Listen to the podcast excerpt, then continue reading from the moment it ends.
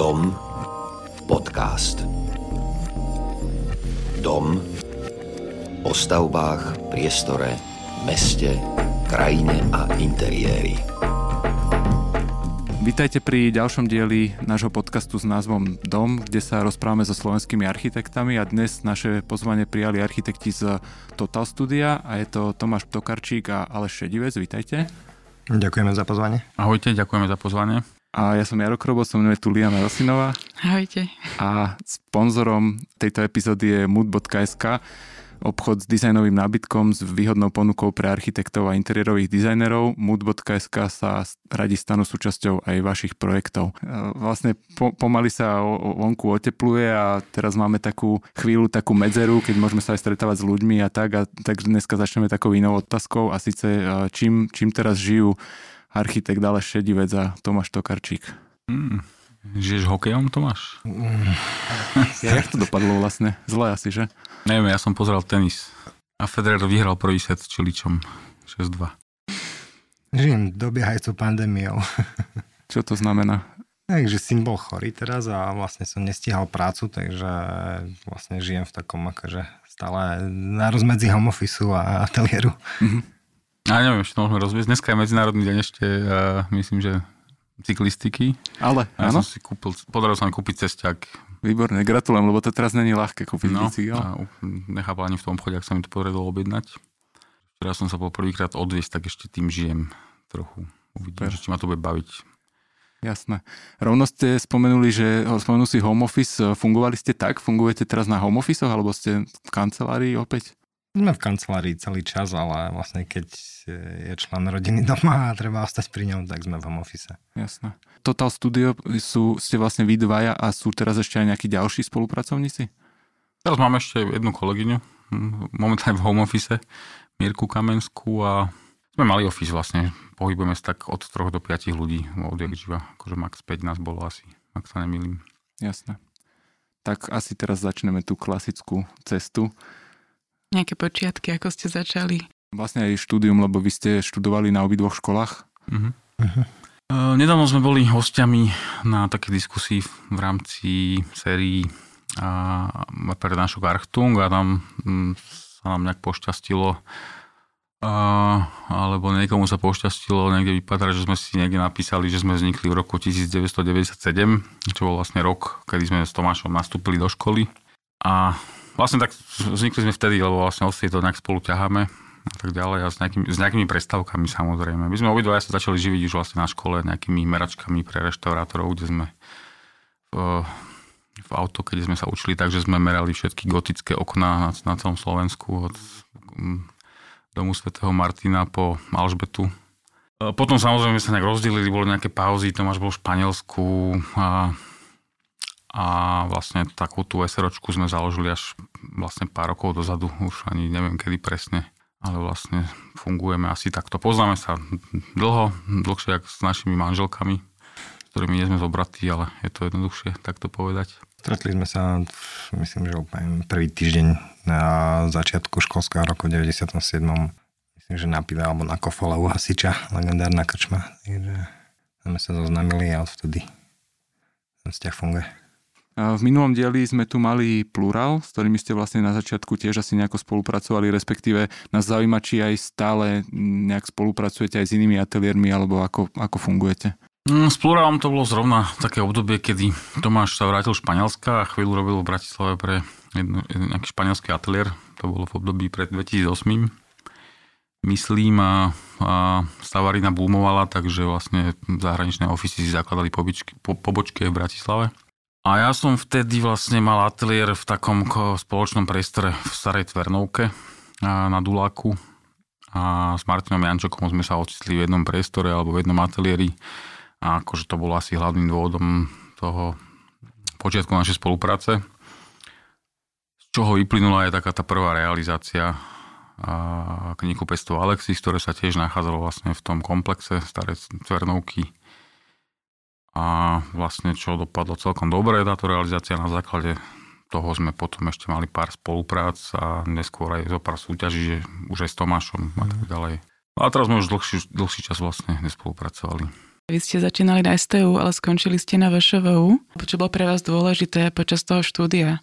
Mm, hej, no ako neboli sme jediní, bolo to vtedy taký skoro až trend, že vlastne začať na FISTU, tam si vytrpieť tie požiadavky na tie kvantity všetky a tak ďalej a, a to ja som vlastne prestúpil, myslím, že po štvrtom ročníku a lebo som vlastne nevydržal takú tú atmosféru, akože nebavilo ma to vtedy, v tej dobe extrémne. Som si to vlastne nejak prerušil a skúsil som VŠO, kde ma vtedy vlastne extrémne priťahoval prístup Imra Vaška, ktorý vlastne tam rozbehol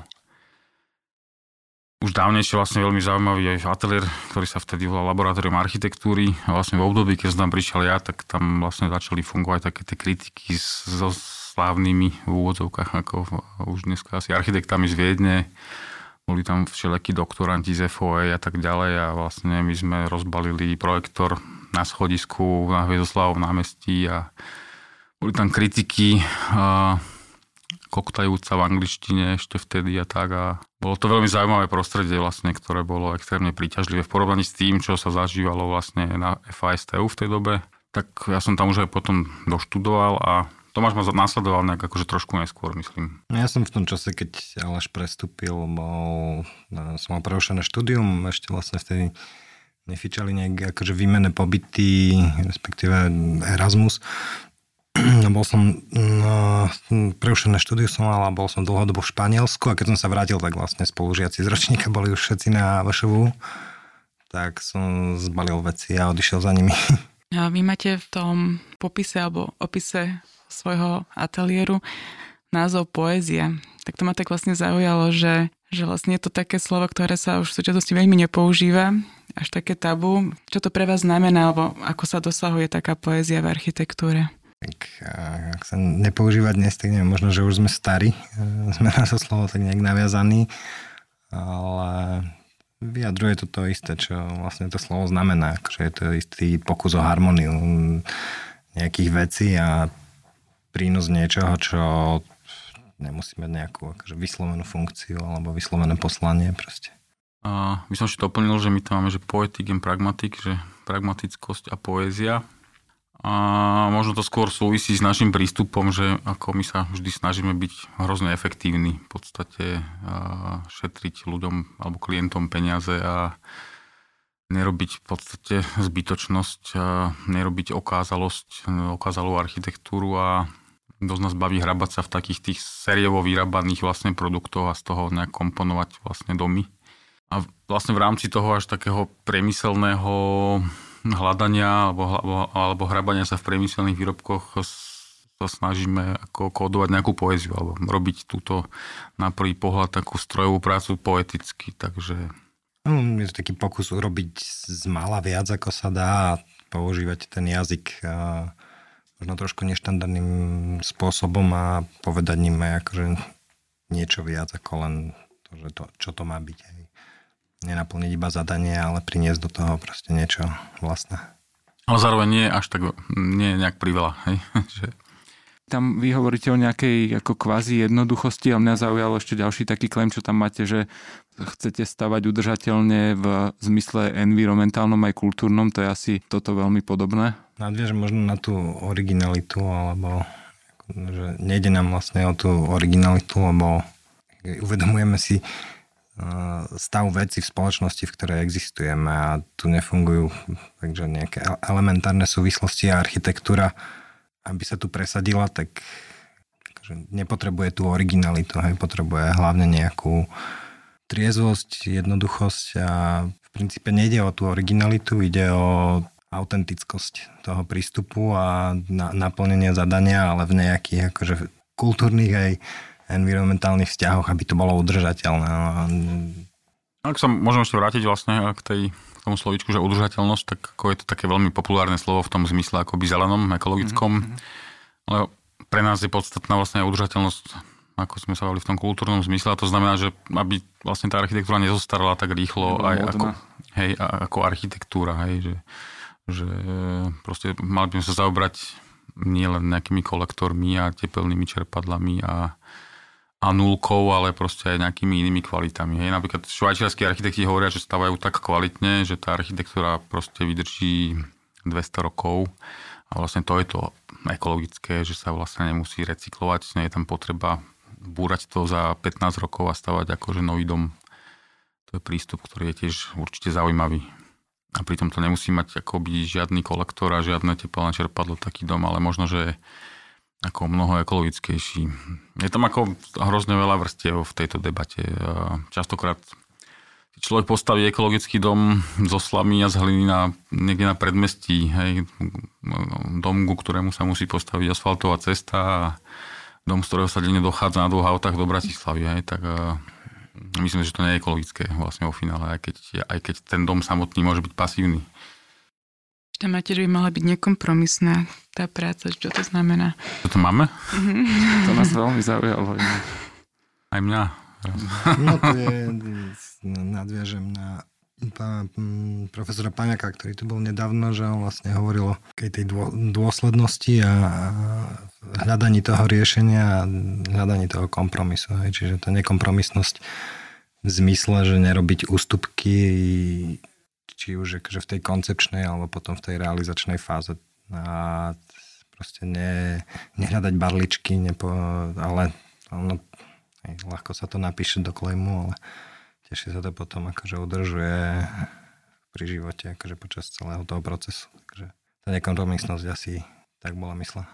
Myslím aj tak, že tieto vaše také ako vysvetlenia alebo taký, také tie nadpisy, že sú čitateľné aj v tom, čo robíte, a vlastne dostaneme sa aj k jednotlivým veciam, ale možno by som sa aj pri tomto zastavil, lebo vy ste malý ateliér, ktorý vnímame to tak, že vytvára kvalitnú architektúru a asi, asi to nie je jednoduchá cesta. Chceli sme sa vlastne baviť o tom, že čo, koľko to stojí robiť takto a, a kto sú vaši klienti, kto sú ľudia, ktorí za vami chodia.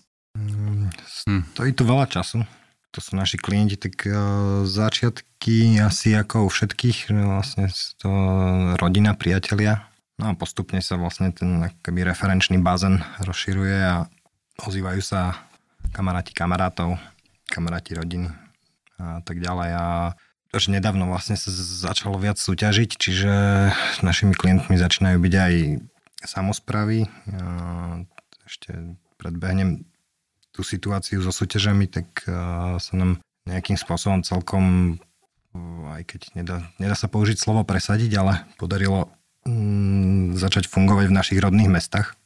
To znamená, že máme za sebou nejaké realizácie v Žiari nad Hronom aj v Starej Ľubovni, čo sú vlastne mesta, odkiaľ pochádzame a snažíme sa udržať tú linku vlastne ako keby živú, lebo tie regióny sú akože zanedbané hrozne a to nie len nejak akože investorský alebo ale hlavne akože politicky a intelektuálne, že cítime nejakú potrebu sa tam nejakým spôsobom venovať tej architektúre a, a to je ako keby ten bazén hm, našich klientov hej, alebo zákazníkov, čiže tieto veci. To je veľmi zaujímavé, lebo to, to sú vlastne asi miesta, kde je nekonečné množstvo práce v podstate. Na Slovensku určite. No. Pole neorané, tak povediac. Áno, keď sa tak človek pozrie na Slovensko, tak to vyzerá tak, že by to mal byť raj pre architektov. A z nejakého dôvodu stále tej robot práce málo v podstate, mám pocit. Aj, že... A Možno, že tej práce je dosť, ale... Možno, no, nerobia ju architekti. Také, také, že, hej, nerobia architekti, taká akože projekčná stavebná činnosť na Slovensku akože funguje, určite má veľmi dobré čísla, ale mm, ja nechcem teraz akože uh, pôsobiť ako uh, nejaký pesimista, ale vlastne tá architektúra je tu na vedľajšej kolaji, čiže to hľadanie tých poetických a nekompromisných a nejakých jednoznačných riešení, o ktorých sme sa bavili pred chvíľkou, tak nie je po nich dopyt a to vlastne ochudobňuje celý priestor, lebo stráca sa tá kultúrna udržateľnosť celej spoločnosti, hej, ak sa teraz vrátim k tomu, čo, čo sme nevysvetlili predtým. Asi aj našou snahou potom je a malo by byť e, to aj proaktívne ponúkať. Vy ste sa k tým zákazkám e, vo vašich regiónoch dostali cez súťaže, alebo ste priamo napríklad aj oslovali vaše mesta, alebo s ponukou nejakej vašej práce? Mm, to boli skôr priame oslovenia. Mhm. Priame oslovenie, alebo tak akože priame dožadovania sa zákazky. Aj skôr akože, spomenul som, že to bolo v čase ešte, keď nefungovali veľmi súťaža. Nebolo veľmi jednoduché mm, pre mesta, ktoré nemali absolútne alebo veľmi chabý akože právny support, e, vymyslieť spôsob obstarávania tak, aby to prešlo cez to akože monštrum verejného obstarávania nejakú schému právnu. A plus ako viac menej to boli vždy zákazky vlastne veľmi s, to, s nízkou hodnotou. No hej, akože sa väčšinou ani ne, neboli to diálničné obchvaty našich rodných miest. Hej, čiže... To ale asi ani nie je to, čo, čo ešte, Keď sa môžem vrátiť k tej vlastne tomu slovu, že nekompromisnosť e, vo vzťahu ku klientom, tak som som spätne uvedomil, že vždy, keď sme mali akoby a, úplnú slobodu od klienta, alebo takmer, alebo tak úplná to vlastne vždy, tak vlastne tá zákazka dopadla dobre, alebo dopadla nejakou cenou, že to si až tak spätne uvedomil, že vlastne veľmi zaujímavé. My nie sme až taký šťastní ten, v tom zmysle, že nás vyhľadávajú kvôli nejakej značke ešte klienti zatiaľ, hej, a sa to možno trochu mení, ale v podstate a, takých príležitostí je dosť málo stále a vlastne vždy, keď sa to stalo, tak to vlastne dopadlo úspešne, čo je také zaujímavé. To bola aj taká moja podotázka, či vlastne vaši klienti už prichádzajú so svojimi predstavami na základe toho, čo robíte, alebo ešte potom s nimi nejak dosť pracujete a smerujete ich? Je také rôzne. Niekedy prídu s predstavami, ktoré vyzerajú hrozne zaujímavo a veľkoryso a, a tak a nadchneme sa a potom zistíme, aký je budget. a čo zistíme vlastne vždy už úplne v úvodných fázach a snažíme sa s tým nejak pracovať, tak potom sa to nejak ako zreálňuje celé. Je to rôzne. Ako to bolo v letnom dome? V letnom dome bol dosť dlhý príbeh. Klient je vlastne môj kamarát a bolo tam niekoľko príbehových ako línií celý čas. Ale letný dom je v podstate, čo sa týka klienta, to, bol to super klient, ktorý je rozhľadený, cestovaný, vzdelaný a zbiera súčasné umenie. Jediné, čo chcel, bolo, že chcel šikmú strechu. A tak ako viac ako rovnú, ale nie nejak úplne autoritatívne. Bol to dom, ktorý vlastne vznikol na základe požiadavky mať nejaké víkendové bývanie pri Bratislave, čo je akože zaujímavé, že chalupa v Bratislave. Čiže to bol taký dôvod, že prečo sme to mohli robiť tak akoby uvoľnenie, neformálne ten dom. A vlastne už, myslím, že od marca 2020 tam stále bývajú, hej, že vlastne mm-hmm. tu tak nie je vlastne ani moc víkendový dom, ale permanentný. Takže uvidíme, či nebudeme dostávať nejaké skladové priestory. časom. Je to taký koncept, ktorý ešte zrovna umožňuje asi nejaké ďalšie doplňanie.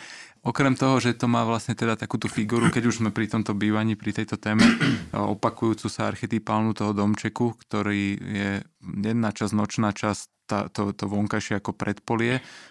Až teraz som si na, nejaké, na nejaký druhý pohľad všimol, že ten podoriz je tak veľmi vtipne urobený, že je to vlastne ako keby sa deliaca, e, deliaci nejaký obdlžník, má to nejakú takú tiež svoju krásu a logiku. E, rozmýšľate aj takto, že vlastne je pre vás e, nejaká aj výtvarnosť, ja neviem, tých podorysov alebo tých konceptov dôležitá? Mm, myslím si, že áno, že určite. Nedokážeme pustiť pôdorys, ktorý by som, by som si nedal vytetovať. Akoby, no. Ja v tom trošku taký, ako, taký pedantnejší prístup k tej kresbe toho pôdorysu, ale niekedy rekonštruujeme veci, ktoré ponúkajú, čo ponúkajú, ale hej, snažíme sa čistiť ten pôdorys, akože v tom takom architektonickom žargone. Ako veríme tomu pôdorysnému rezu, že keď je vyladený pôdorys, tak je vyladený aj priestor. Mm-hmm. A nie, že by sme nemali radi round plán, ale možno, že viac máme radi plán Libre, alebo sami sa cítime lepšie v takom akoby slobodnejšom pláne a ako som povedal, že pôdorys vlastne robí priestor, keď je dobrý pôdorys, je dobrý priestor a samozrejme potom pôdorys sa vždy snažíme robiť tak, aby súvisel s fasádou a tak ďalej. Máme radi pekné pôdorysy. Nemyslím si, že ne, ne, máme radi viac plán Libra ako round plan, ale myslím si, že sme v dobe, v ktorej uh, round plan je ekonomicky náročnejší a nemali sme ešte vyslovene zákazku, ktorá by si round plan pýtala. Čiže a zase tam možno dá pri tomto bode vrátiť k tej téme udržateľnosti. E, Roundplan je menej flexibilný. Si napríklad ja osobne myslím ako Presne. do budúcnosti. Máme radi architektúru, ktorá má schopnosť sa v čase zmeniť. E, škola, ktorá môže byť bytovkou, je super ako za pár rokov. Jasné. keď e, sme vlastne pri téme bývania a pri, aj si rovno spomenul bytovku, vy ste sa o, zúčastnili o, nejakým spôsobom súťaže o, do prievozu na vlastne bývanie pre seniorov, kde ste ponúkli veľmi pekný a veľmi zaujímavý koncept. Mohli by ste o tomto niečo povedať? Vlastne sme nerobili žiadnu súťaž. To dopadlo tak trochu nešťastne. No ona tá súťaž aj nakoniec tak trochu tak vyprchala, čo teda ste ešte vtedy samozrejme nevedeli a súťaži ste robili veľa úspešne, ale ne, ne, naozaj ten koncept mi príde tak zaujímavý, že by sme ho mohli asi spomenúť aj mm-hmm. bez ohľadu na to, ako to v prievoze zatiaľ vyzerá. No. To, ako sme dopadli v tej súťaži, bolo znamenie toho, že tá súťaž nedopadne dobre. Takže Nejde mm, fakt skôr o ten koncept, aj, aj, než o tie technikálie, hej, že tam... Je spomínali no, takéto ten, ten koncept je veľmi banálny a v podstate mm, romantickosť situácie pri eklektickom zámočku priam nabadala na akože, hovorím to v úvodzovkách, akože nejakú formálnu hru, ale zároveň sme si uvedomali vlastne to zadanie, čo malo byť vlastne, čo, malo, čo bolo sociálne bývanie pre dôchodcov, ktoré malo byť financované z nejakých verejných zdrojov, čiže no, ekonomickej udržateľnosti sa vlastne pri takom zadaní ani nemusíme baviť, lebo to, to vlastne malo byť a priori ako prítomné. Čiže my sme sa hrali s jednoduchou formou a tá poézia z tej formy urobila ten tvar. A na ten, takže je tam viac nejakých vplyvov, prečo ten tvar je presne taký, ako je, ale to sa veľmi ťažko asi v rozhlase opisuje, ale sú tam tie dva základné elementy, je to je vlastne nástup ulica a potom park, zámok a výhľad. A medzi týmito dvoma entitami je priebeh celej tej krivky, ktorá formuje celú tú hmotu, formuje dispozíciu, formuje logiku toho domu. To zadanie vlastne hm, bolo nastavené tak, že vlastne dosť veľký program sa mal vlastne postaviť na relatívne malom pozemku a takom ako komplikovanom. Čo týka kontextu, áno, ako Tomáš už spomenul, pre nás bolo podstatné to, že ako tá nová intervencia vyzerá z ulice, ako vyzerá z toho zámočku vlastne Palfiovcov a nám sa tam podarilo totiž to počas vlastne toho procesu nejak dostať cez tie dve brány k tým sestrám vlastne a dosť času sme strávili na tom pozemku a uvedomili sme si, že by sme tam mali vlastne navrhnúť štíhly dom, taký, ktorý bude kolmý vlastne na ten zámok a taký, ktorý bude kolmý na ulicu a vtedy bude ten, tá architektúra pôsobiť vlastne čo najsubtilnejšie, čo najviac viditeľné. Takže to boli také dva najpodstatnejšie momenty asi.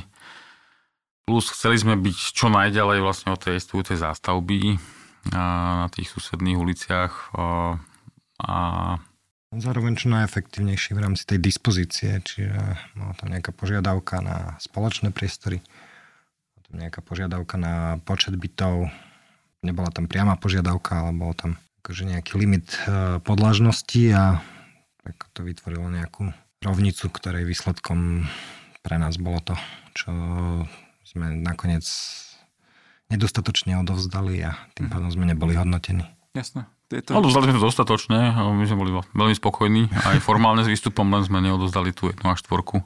To som myslel. A s pečiatkou. Za, za mňa teda musím povedať, že jedno z najlepších riešení a veľmi sa mi práve páčil ten prístup s minimalizáciou toho domu do ulice a tak mhm. ďalej. To je zrovna úplne v duchu toho vašeho hesla Enviro. Ako my sme od začiatku dobre. boli presvedčení o tom, že vlastne mala by, mala by tam byť akoby jednoduchá palica v podstate. Uh-huh. A že to je najekonomickejšie. Aj keď mali sme nahodený klaster a všeličo iné. Mysleli sme si, že vyhra klaster, mali sme taký ako rebríček ale neodolali, neodolali sme zase tým našim princípom a nakreslili sme palicu, ktorú sme trochu vlastne zohli. A to je preto, že vlastne veľa týchto líniových staveb sa u nás vlastne robilo v minulom režime a bola pre nás dôležitá tá chodba, ktorú sme tak trochu vnímali ako, aj ako ulicu a nechceli sme ju takú ako prísne, striktne rovnú a dlhú, ale chceli sme ňou vytvoriť niečo, nejakú akoby prechádzku v parku. Robili ste potom aj školu v Stupave, čo sú také možno naozaj také možno tie ľavicové témy, alebo také, ktoré riešia aj iné hodnoty, alebo taký ten život? Nadviažem na to, čo nahovorí, že vlastne nejakú časť našich zákazok tvoria zákazky pre malé mesta, z ktorých pochádzame a tým, že sa v tých priestoroch nejakým spôsobom pohybujeme, tak rozumieme tým problémom, ktoré sa tam vyskytujú a nehovorím, že máme patent na tie riešenia, ale keď už proste človek tretí, štvrtý krát sa ocitne v nejakej téme, tak sa v nej cíti trošku lepšie a dokáže veci aj riešiť aj s nejakou akoby, bystrosťou. Že vlastne skôr trafí klinček po hlavičke, ako keď hľada nejakú formálnu ako keby, prezentáciu toho, čo chce. Áno, takto sme sa vlastne začali venovať aj téme vstupavé a tiež sme vlastne, myslím, že s návrhom sme boli v prvom kole sme neboli veľmi spokojní, keď sme podali viac návrhov, čo vadilo porote, ale priznám sa, že bol čisto iba akože pandemický pretlak napadol a bol čas, e, nebolo vyslovene zakázané podať viac variant. Hmm, to môžem poupraviť. Mám sa stala taká vec prvýkrát v živote, že sme odozdali prvé kolo o mesiac skôr, omylom. OK.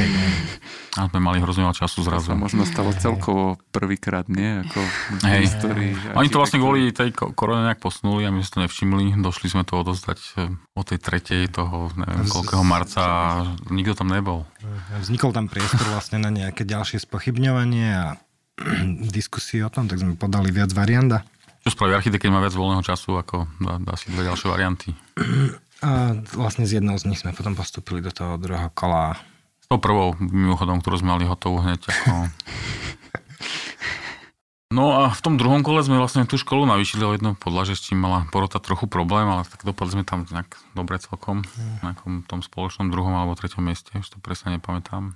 A nám to práve prišlo ako, my sme to brali ako zámer náš, teda, že sme navýšili tú školu, tú hlavnú budovu z troch na štyri podlažia, pretože stúpa, zo Stupavy sa stalo takéto typické ako mesto, ktoré hrozne rýchlo narastlo, vlastne sa zdvojnásobil počet obyvateľov behom pár rokov ja to vlastne každému vždy hovorím zahraničnému kamarátovi, že máme také mesto na Slovensku, kde sa zvojnásobil počet obyvateľov a, a zrušila sa kolejová, do, kolejová doprava zároveň. A tomu vlastne nikto neverí, že to je tak absurdná vec, čo je vlastne možná asi len tu. No a nám prišlo, že vlastne v tomto období tej ako krízy kultúry a vzdelanosti, že čo by malo mať takú tú váhu v tom malom meste typickom slovenskom, keď nie škola umenia, tak ako sme tak schválne z toho spravili takú skôr až radnične pôsobiacú budovu, takú inštitúciu, ktorá samozrejme bola iba solitérom vlastne v, takom tom, v takej tej kompozícii, ktorú Martin Jančok e, nazval Western Panopticon. Western Panopticon, hej. Záhorácké panoptikum. Vlastne mali sme to ako takú nejakú, nejaký klaster fasád rôznych okolo toho centrálneho námestia. No ako téma tých malomest nás zaujíma dlhodobo. Obidva sme z malomesta hrozne dobre frflame, keď ako cestujeme po Slovensku a vidíme tie malomestá, že ako dopadli, alebo teda akým smerom sa rozvíjajú, tak vždy, keď je príležitosť, tak sa snažíme nejako prispieť do, do súťaže. Nech mi odpustia Stupavčania, ale zo Stupavy sa vlastne stalo predmestie Bratislavy, a, ale hrozne to vyzerá ako periféria, vlastne je to horizontálne sídlisko bez nejakých akože mestských momentov, čo ako ne, neviem si predstaviť, že by niekde pri Freiburgu alebo pri Bazli alebo pri Stuttgarte bolo hodzaj pôvodná dedina, ale, ale teda už akože súčasné predmestie malého európskeho mesta, aby bolo bez meskej nejaké akože zástavby bez meského momentu, bez nejakého centra s námestím, proste bez, akože preto asi sme to riešili tak, ako sme to riešili. Mhm. Čiže to, bol to taký manifest trochu. Meskosti na vidieku. Dúfame. Ja vlastne dlhodobo zema téma, čo ste robili uh, bývanie v Agadu. Tam ste mm-hmm. robili tuším dva návrhy a takéto solitérne bývanie alebo také, takéto blokové. Máte nejaké vyhodnotenie, že čo je lepšie alebo v čom sa lepšie býva alebo ako to tam vyslovene investor požadoval, myslím, že uh-huh. varianty, čiže to nebolo nejakej uh-huh. Prišlo k nejakému vyhodnoteniu? A my sme vlastne schválne spravili také úplne komplementárne dve varianty. Ako dva veľké bloky versus uh, x solitérov. Tiež nejaký ten piatok, už to veľmi ja nepamätám. A, v, no, a to sme robili v spolupráci s Pluralom, túto uh-huh. súťaž. A aké vyhodnotenie? Mm, myslím, že to bola dosť taká smutná súťaž, lebo bola to súťaž pre súkromného investora, ktorý trošku dlhšie ako bolo stanovené otáľal vlastne s vyhodnotením súťaže a nakoniec tá spätná väzba nebola tak, takmer žiadna. Hej, že, čiže to hodnotenie ako keby zo strany zadavateľa, to si ani nepamätám, či vôbec nejaké bolo a takéto akože vnútorné uzavretie tej témy alebo hodnotenie je, že myslím, že by sme asi nepustili vonku vec, ktorou by sme neboli spokojní. Čiže myslím, že obidva varianty si viem za istých okolností predstaviť fungovať na tom istom mieste a tie princípy sú adaptabilné na akože ktorékoľvek zadanie, akože nie konkrétne tie dva teda, ale akože v rámci bývania na zelenej luke alebo blízko nejakej existujúcej štruktúry, čiže to že blok versus bodová, bodový dom. No, neviem, či by archi- otázky architektúry mali byť postavené, takže čo je lepšie. Hej, že ako, myslím si, že architektúra by nemala byť súťaž v podstate o vždy je veľa riešení, veľa dobrých riešení. Ako asi. Skôr to bolo akože zámer ponúknuť investorovi vlastne dva rôzne pohľady na totožnú tému a v princípe ten bod, tá, tá bodová schéma mm, bola asi taká ľubivejšia ale to, to, čo sa tam vlastne asi aj postavilo vedľa, asi to bolo trhovejšie.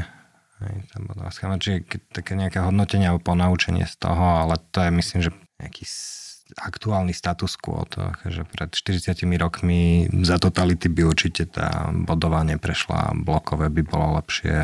Čiže... Ale to nie je veľmi zaujímavý príbeh toto. okay. Keď ste hovorili o tých súťažiach, ešte ma napadla taká doplňujúca otázka, že e, robíte ich pomerne dosť, ste v nich, e, ste v nich dosť úspešní. Akú, akú časť vašej práce tvoria súťaže a že či, či aj nejako sledujete alebo limitujete to množstvo práce do súťaží versus e, tej bežnej práce priamo zadanej? Mm, tak dva roky dozadu myslím, že sme mali taký akože premotivovanejší prístup k tým súťažiam a snažili sme sa ich robiť viac, ale po minulom roku nejak nevieme do, dostať, nevieme začať robiť na žiadnej súťaži, čiže máme momentálne taký akože súťažný útom. Takže asi tak, no to... Že od situácie asi. Aj od situácie, no. Trochu sme sa akože vyčerpali. Asi to súvisí aj s atraktivitou tých tém, ktoré sú vypisované a, a druhou to súvisí aj s takým stavom, že súťaže, ktoré boli vypísané, boli vyhodnotené a dopadli takže pre nás zle, ale akože relatívne dobre, tak sa nerealizujú, respektíve majú veľmi keby slabý prechod do tej reality a to nie je veľmi niečo, čo by človek chcel zažiť, že niečomu venuje veľa energie a potom sa to proste akože nerealizuje, respektíve sa to realizuje veľmi pomaly alebo sa menia podmienky. Ja, s tým súťažením architektonickým je to trochu komplikované, podobne ako s demokraciou ale je to stále asi ten najlepší spôsob, ako investovať tie verejné peniaze vlastne čo najrozumnejším spôsobom, čiže tej inštitúcii súťaženia samozrejme veríme. Zároveň je to aj taká že dôležitá vec pre nás robiť súťaže a namáhať si mozog nad nejakými inými zákazkami, aké bežne robíme. Je to aj taká forma psychohygieny určite pre nás, ale tej energie je vlastne stále menej. Akorát sme sa včera bavili o tom, že musíme ubrať trochu z toho súťaženia, lebo obidvaja máme teraz deti a Nemáme eh, žiadny možno, žiadnu možnosť parkingu v Bratislave, eh, tak voláme starých rodičov, takže je to také náročné časovo tým súťažením. Ja som ináč aj v súťažnom výbore komory architektov a myslím, že sa to vlastne stále zlepšuje, ale samozrejme je to proces, ktorý je zlhavý a pomalý. Ale je vidieť, že vlastne za posledný rok sme mali toľko súťaží, koľko sme mali, ja neviem, za 10 rokov predtým, hej, takže veríme, že to bude stále iba lepšie a lepšie a čím viac tých súťažných návrhov sa bude dariť realizovať, tým to bude ešte lepšie vlastne. Prirovnanie k demokracii bolo asi fakt veľmi dobré, taká nekonečná únavná práca, ale Hej. veľmi potrebná. Nie je to ideálne, ale nič lepšie sme nevymysleli, tak sa to hovorí keďže sme sa dostali do takých ponurých debat, Liana na začiatku, keď sme sa pripravovali na vás, vypichla, že vlastne vy robíte také príjemné zadania. Aj sa nám to zdalo všetko také milé a príjemné, že sú tam kaviarne, je tam to trhovisko, čo je skvelé miesto nejaké tie bývania, ktoré sme si aj prešli a práve tiež v nich aj cítiť tú poéziu a vy vlastne máte aj na stránke hneď prvé, že tvoríme kaviarne. Robíte radi takéto zákazky? Tak rad, radšej robíme príjemnejšie zadania ako nepríjemnejšie. Snažíme sa pristupovať takto jednoducho e, k životu. My sme robili kedysi ešte s Bavarou Zavarskou keď bol 0. ročník mestských zásahov, taký návrh na trhovisko Žilinska, kedy ho mali prvýkrát zrušiť, stále ešte funguje. Neskôr vlastne sme tak akože rozmýšľali, že čo tie trhy je tak, potom sme boli na stáži v Londýne, kde sme si už vymysleli vlastne, že však trh nepotrebuje nejaké miesto, môže sa zavrieť nejaká ulica a tak ďalej, takže tam sme chodili nejak cieľene po Londýne a mapovali všetky londýnske trhy a každá tá londýnska štvrť má svoj trh vždy iný deň vlastne v týždni z čoho vlastne potom tak trochu vznikol aj dobrý trh. A my sme vlastne obidva boli chvíľu aj v občanskom združení Punkt, ktoré ako vymyslelo a založilo aj dobrý trh a tak ďalej. A nejak sa to tak potom nalepilo na nás. Nalepilo, no tak akože reálne sme zrealizovali jeden malý trh v Žiari nad Hronom, ak sa nemýlim. Ja. A ten vznikol ako reakcia vlastne na ten pavilon, čiže tiež to nejak akože veľmi nesúviselo s trhom, bolo to skôr, že boli spokojní, tak nám dali ďalšiu zákazku. Bol taký ako druhý drevený objekt mm. dožiaľ nad hranom. Hej. hej, no tá mierka tých vecí, ale to vlastne súvisí asi s tým, že sme malý office a ako, nie veľmi mladí architekti, ale akože mladý office a tá mierka tých zákazok je taká príjemná, tak možno to tiež súvisí akože s tou takou príjemnosťou, akože, ktorú Liana spomínala. Navrhovali ste aj výstavu gotiky a baroka, ktorá bola vyhlásená za najlepšiu výstavu v roku 2014. Uh-huh. Mhm. Ako sa zrazu potom pristupuje k nejakému výstavníctvu alebo ako prezentovať o, pre moderného architekta gotiku a baroko? O, tak to bol projekt vlastne spolupráce mňa, Martina Jančoka a Igora Marka a vznikla vlastne v Slovenskej národnej galérii príležitosť, kedy vlastne kvôli rekonštrukcii SNG potrebovala vlastne dočasne umiestniť vlastne to staré umenie niekde inde. Vznikla veľmi zaujímavá situácia, kedy sme mohli vlastne pristúpať k tej výstave trochu ako menej konvenčne. Čiže sme si mysleli, hej, že nejaký koncept, ktorý sa podarilo zrealizovať a bolo to v podstate aj celkom úspešné nakoniec. My, my sme vlastne v tom prísube sa tak snažili priznať to, že, že je to tak trochu aj sklad a je to dočasné. Ako nebali sme sa to ukázať a vlastne to bolo na tom, tá konfrontácia bola zaujímavá, hej, že vystavovať na DT alebo proste na nejakých prelejkových rámoch bol v tom aj nejaký hlbší záujem o tú históriu? Keď si spomínal, že ste mali odkreslené v autokede gotické okna. Nejaké pona- ponaučenia. Tie, tie máme dodnes nakreslené, ale tam myslím, že bola ešte štvrtá osoba, no, neviem, či si spomínam dobre, na Dušan Burak. Dušan Buran bol vlastne kurátor tej výstavy s Katkou Chmelinovou, on bol vlastne veľmi dôležitá osoba v tomto celom. A to výstava bola koncipovaná vlastne na základe nejakých tém, nie, nie časových, ale skôr tematických, čiže boli tam dávané do skupín diela, ktoré skôr súviseli mm, akože témou no, a nie časom do sebou, takže my sme vytvorili nejakú sériu miestností, ktorá mala každá svoju tému. Myslím, trochu, trochu sa potím už a trápim, lebo fakt Čiže to už je nejaký ten piatok. Jasné, okay. A s tými oknami to vlastne nejak nie. To, nie, to bolo skôr, skôr len teda, že či sa ako keby zaujímate o to, či vás to zaujíma, alebo to bolo proste skôr taká náhoda. Niekde si myslím, že spomínali, že akoby chýba v súčasnosti nejaké ponaučenie z tej histórie, nejaká renesancia alebo niečo takéto. To je, myslím si, že ako to platí určite, akože akákoľvek práca učí, hej, že vlastne niektorú prácu, prácu voláme chlebovka a niektorú prácu voláme proste architektúra, ale každá práca nás niečomu naučí. A pozorovanie čohokoľvek, e, tak gotická stavebná kultúra bola ďaleko rozvinutejšia ako súčasná stavebná kultúra. Ako, nehovorím o technológiách alebo o nejakých časoch a tak, ale úroveň slovenskej architektúry v gotike, ak teda ne, to nebola slovenská architektúra, ale nejaká Habsburská, bola úplne akože na európskej mape.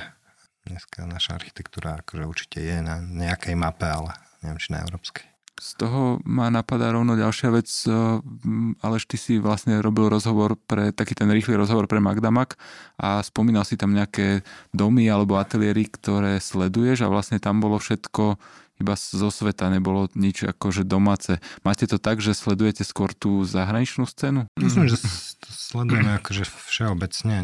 Neviem teda, čo napísal, ale nechám ho dopovedať. Neviem. Sledujeme všetko. Architektúra Podobne ako futbal je aj našim koničkom, hm, takže sledujeme architektúru. Hej. A ak sa ešte môžem vrátiť k tej predošlej otázke, že tuším, som to spomínal v nejakom rozhovore, kde sme sa bavili o školstve a, a to bolo nejak tesne po tej skúsenosti. Martin Ančok spomínal, že taká tá vec, ktorá nás dosť ovplyvnila, bola, bola účasť v tom projekte City Visions Europe niekedy okolo roku 2010 a nejak tam som si uvedomil, že vlastne tí architekti toho anglosaského prostredia sú dosť vzdelaní vlastne v oblasti tej historickej architektúry. A architektúra je taká vec, ktorá vlastne sa veľmi pomaly mení, hej, že vlastne tie princípy sú stále rovnaké od nejakého staroveku, praveku, proste gravitácia stále funguje a tak ďalej. Čiže v tomto digitálnom svete, kedy sa všetko každý mení na sociálnych sieťach, veľmi zaujímavé. A vlastne v tom zmysle považujeme za veľmi dôležité vedieť to, čo bolo pred nami, ako sa stávalo v renesancii, ako stávalo v baroku a tak ďalej a máme pocit, že na, naše školstvo sa tým neúplne zaoberalo akoby dostatočne. Asi v takomto zmysle som to kedy si spomínal, mám pocit. A ten trend je tak, že eh, čo sme to spomínali, to hľadanie nejakej originality a takže možno pre nás práve z tohto dôvodu tá originalita nie je dôležitá.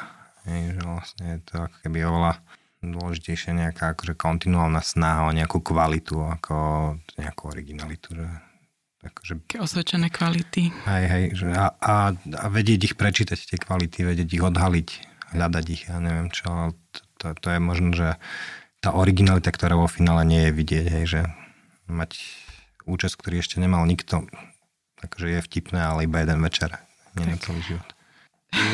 Nijako sme sa nedostali k nejakým príjemnejším témam. V tomto by sme hrozne dobrý, ako offline. Príjemná, hej, príjemné zákazky. K Komenského parčík. Prvé miesto. Poď. Je to ťažké v architektúre sa dostať tam príjemnejším. Tam takú akože konotáciu na takú akože tmavšiu časť a svetlejšiu časť. Čiže môžeme začať v no, svete. Vlastne vo, vo vašej architektúre je vždy nejaký taký ten vytvarný moment, nejaký hm. ten prvok, vlastne keď sme, keď sme si pozerali vaše veci, spomínali ste tu pavilón v, v Slovenskej národnej galerii na tom nádvorí. Teraz nedávno ste vlastne vyhrali súťaž na parčík e, Komenského v Bratislave za divadlom a Liana si tam všimla taký vtipný moment, že vlastne tam bol dočasne umiestnený taký ten nakreslený kruh, ktorý nejak asi sa preniesol súťažiacim do hlava a vlastne všetky tie návrhy nejak pracovali s kruhom a vy ste tam prišli vlastne s tým vašim gridom, s tou... So štvorcom. So štvorcom, áno. Čiže to bol len ako taký, taký vizuálna, taká vizuálna blbosť, taký vizuálny fora, ale povedzte nám ešte o tomto, o tomto takom tiež príjemnom projekte. Ale že nejak uh, mi iba oznámil, že vlastne poslal portfólio do prvého kola súťaže zrazu vlastne nejak prišla ponuka na účasť v druhom kole a súčasťou vlastne našej roboty je akože, tak dosť dôsledná analýza vlastne toho zadania aj toho, čo v súvislosti s tým, čo vieme, je možné a nie je možné na danom mieste. A toto nám prišlo ako veľmi taká jednoduchá reakcia vlastne na to zadanie aj na, na to, čo by mesto očakávalo od aktivácie vlastne bývalého parkoviska. Hej. Ako som poslal to prvé kolo, tak som bol zrovna v Chorvátsku a, a tak tam sú aj tie pergoly s tým víničom. Hej, tam som dával nejaký popis alebo niečo také do toho. Hej, hej, vtedy som fotil všetky tie garážové stáňa s tým víničom a že, teda, že má, máme to. Lebo akože je to také miesto, ktoré uh, hej, že je to pozemok komplikovaný pomerne, je to čiastočne meské, čiastočne je to pozemok Slovenského národného divadla, ktoré možno niekedy v budúcnosti tam bude stavať niečo, nejaké tie skúšobné sály, čiže nechceli sme, aby tam bolo niečo hrozne drahé a tak ďalej. Zároveň je to komplikované v tom, že je to vlastne v dvoch tretinách na garáži, hej, čiže nedajú sa tam sadiť vzrastlé stromy. Na druhej strane tu vlastne prebieha diskusia vo verejnom priestore medzi arboristami, že vlastne stromy v súčasnom mestskom prostredí už ako nevedia žiť 200 rokov tak ako to bolo kedysi, ale iba nejakých 20-30 rokov a ako celkom zaujímavou variantou vlastne v tomto kontexte sa javí popínavá zeleň. Takže je to taký ako prvý pokus v Bratislave možno použiť popínavú zeleň na také väčšie ploche. A tak sami sme zvedaví, ako sa to podarí. Je to vlastne taká tá naša vec, ktorú robíme ako často, že grid nerobíme tie gridy, ale ako tu, tu je ešte podstatnejšia tá popínavka, že je to vlastne taká platforma pre, pre, pre tú popínavku, ktorá by mala generovať nejaký tieň na tej ploche. A čo francúzska riviera?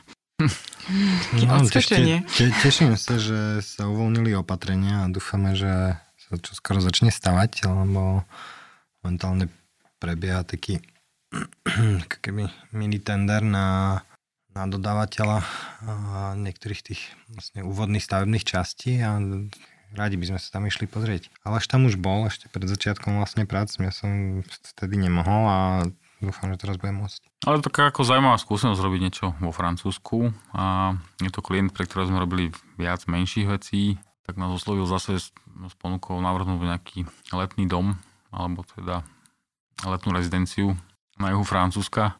A tam boli vlastne požiadavky úplne iné na začiatku. On chcel akože súčasný minimalistický dom, lenže vlastne tam to bolo absolútne neprichodné, pretože to je ako v prostredí, ktoré je niečo ako skanzen. Čiže my sme vymysleli potom po x variantách taký koncept, ktorý vlastne sa tvári trochu a ako všetky ostatné domy v okolí, že je taký vlastne až konzervatívny. Tých troch strán aj vlastne ešte aj z toho strešného pohľadu, alebo oni tam kontrolujú ináč stavebný úrad aj dronmi. a vlastne tá súčasná fasáda je len tá severná, tá je vlastne celá presklená a mala by vlastne kontrastovať s tou matnosťou zvyšku toho domu.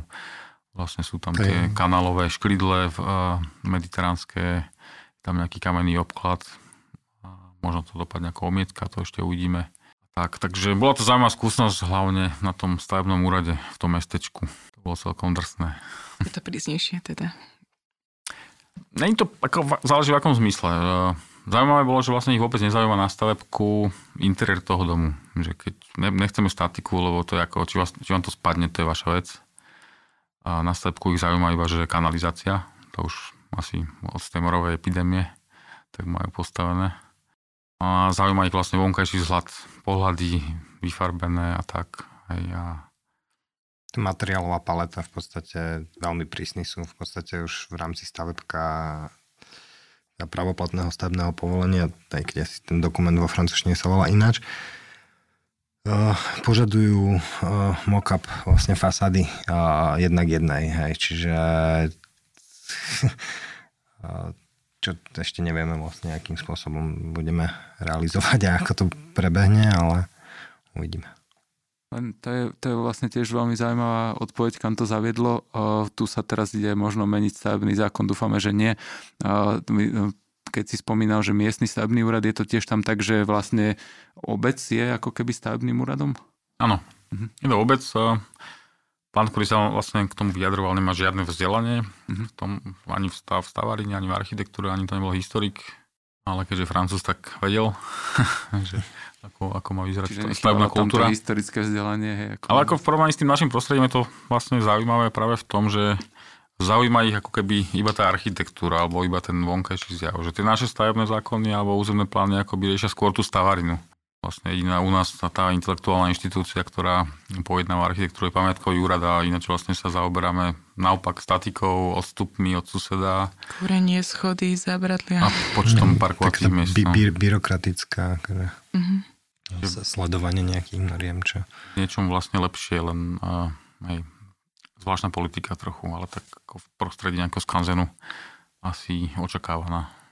A asi už len na záver dáme. Liana minule mala takú dobrú otázku, že odporúčte nám čokoľvek. Čiže to je taká záverečná posledná vec. Každý z vás odporúčte nám čokoľvek, čo, čo je pre vás zaujímavé. Drsná otázka. Na jazyku akože vymenovať 10 vecí, akože od jedla. Kľudne. Neviem, kto to akože všetko počul, ale nech si to určite uvažuje nad tým, či sa dá, nedá zaočkovať, lebo asi to pomôže všetkým. Mm, to je asi jedna z vecí, ktorá ma napadla, lebo tým si dosť akože že žijeme a, v rámci small talkov a, a nejakých akože mm, sa bojím použiť teraz to slovo, lebo sa mi akože rozpadne e-mailová schránka potom. Mm, nech si ľudia uvedomujú, čo posielajú ďalej. Hlavne a nech si dvakrát premyslia, že či to, čo robia, je dôležité. Hovoril som o konšpiráciách, ale jasne, nechcel som povedať to slovo. Nejaký hm. recept na špagety. na šparglové teraz je sezóna špargly a jahod, treba jesť. Uh, treba byť aktuálny aj v, aj v jedálničku. Áno, treba byť aktuálny v jedálničku a, a lokálny. A určite nerobte špagety carbonara so sladkou smotanou. Úplne e, rôznorodé odporúčania na záver od Total Studia. ďakujeme, ďakujeme za návštevu. My ďakujeme za pozvanie. Ďakujeme sponzorovi tejto epizódy, čo je obchod s dizajnovým nábytkom mood.sk s výhodnou ponukou pre architektov a interiérových dizajnerov. Mood.sk sa radi stanú súčasťou aj vašich projektov.